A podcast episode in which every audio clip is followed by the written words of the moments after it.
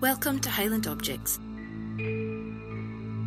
podcasts that take you on a cultural tour of the Highlands and Islands of Scotland. Follow us on Twitter and Facebook at Highland Objects or visit the website highlandobjects.wordpress.com. Podcast 10 The George Bain Celtic Design Bowl.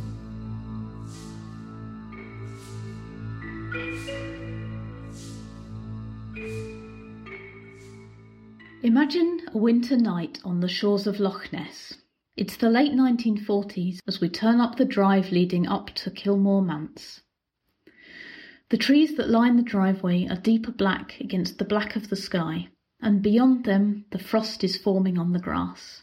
As we step up to knock at the door of George and Jessie Bain, newly retired to Jessie's home village of Drumnadrochit. The door is opened in a trumpet blast of light, warmth, and colour.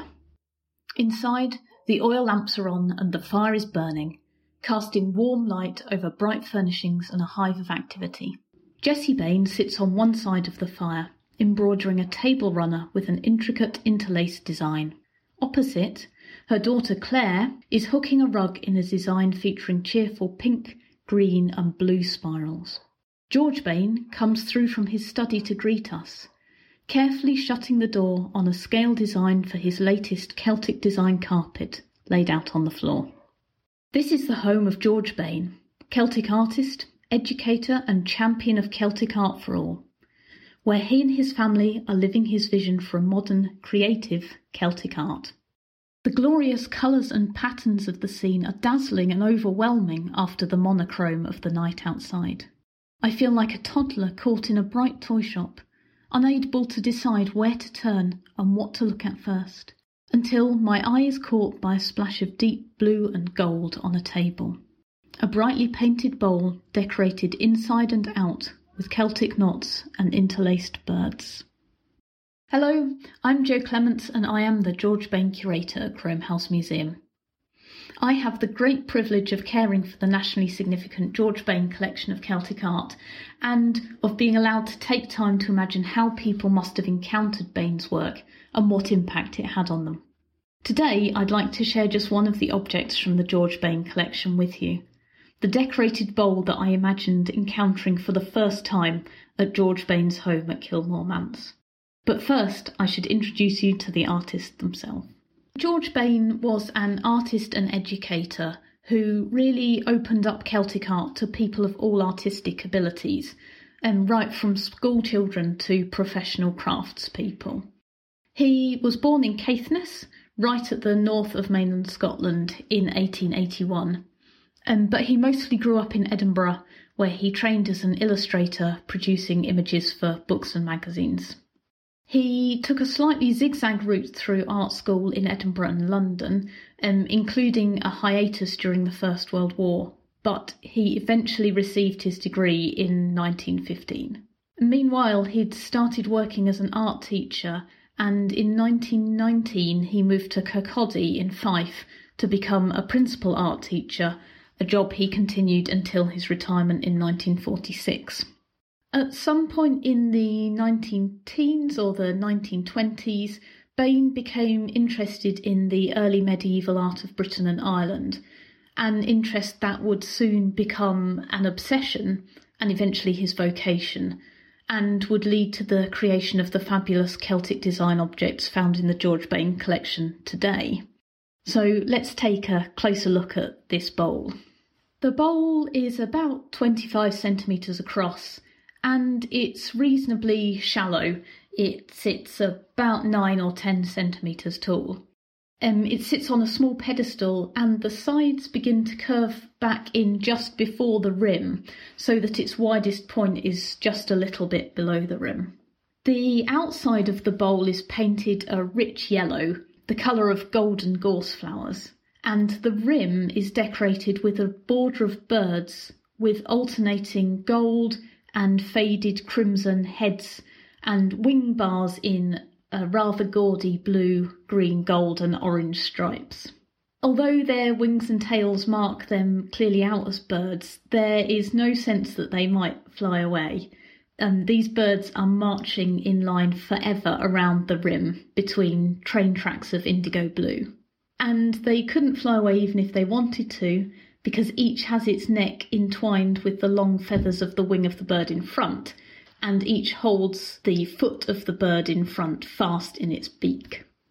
The birds gaze somewhat balefully out from the rim of the bowl, and as well they might. Their ancestors have been marching nose to tail, beak to foot, for more than a millennium.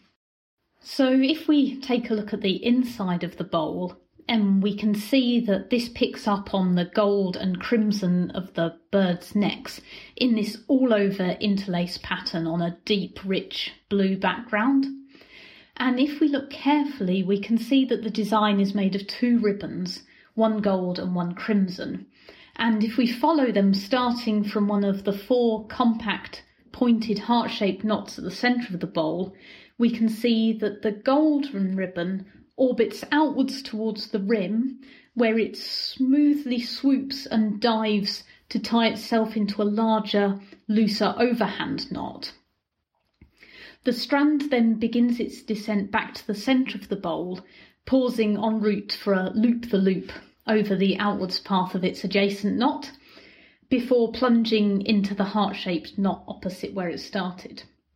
And then around this winds the crimson ribbon, also tied into loose overhand knots at the rim, and taking the loop the loop on the descent, but then taking a second and a third loop the loop each time to form a ring of smooth S shapes around the pointed hearts of the golden ribbon at the centre of the design.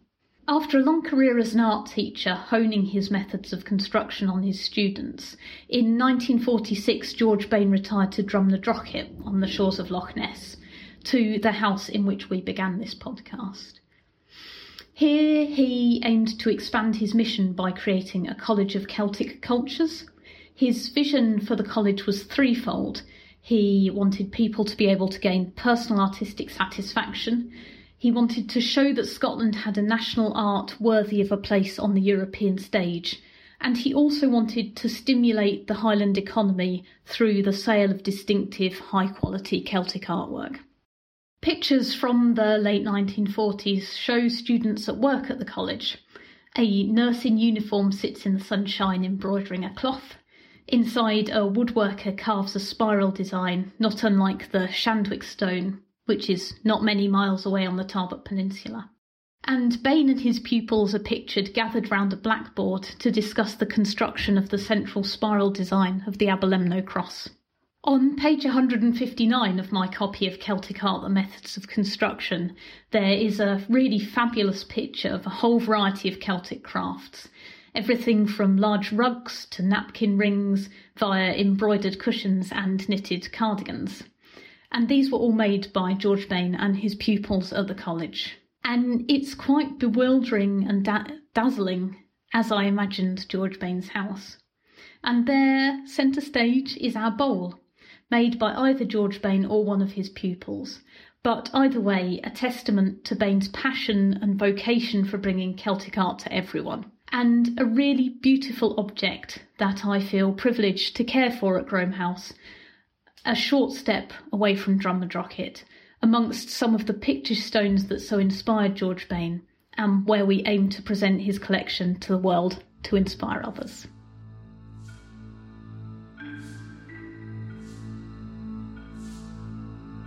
Highland Objects is brought to you by Expo North Heritage, which is supported by Museums and Heritage Highland, Museums Gallery Scotland, Creative Scotland, Highlands and Islands Enterprise, and Historic Environment Scotland.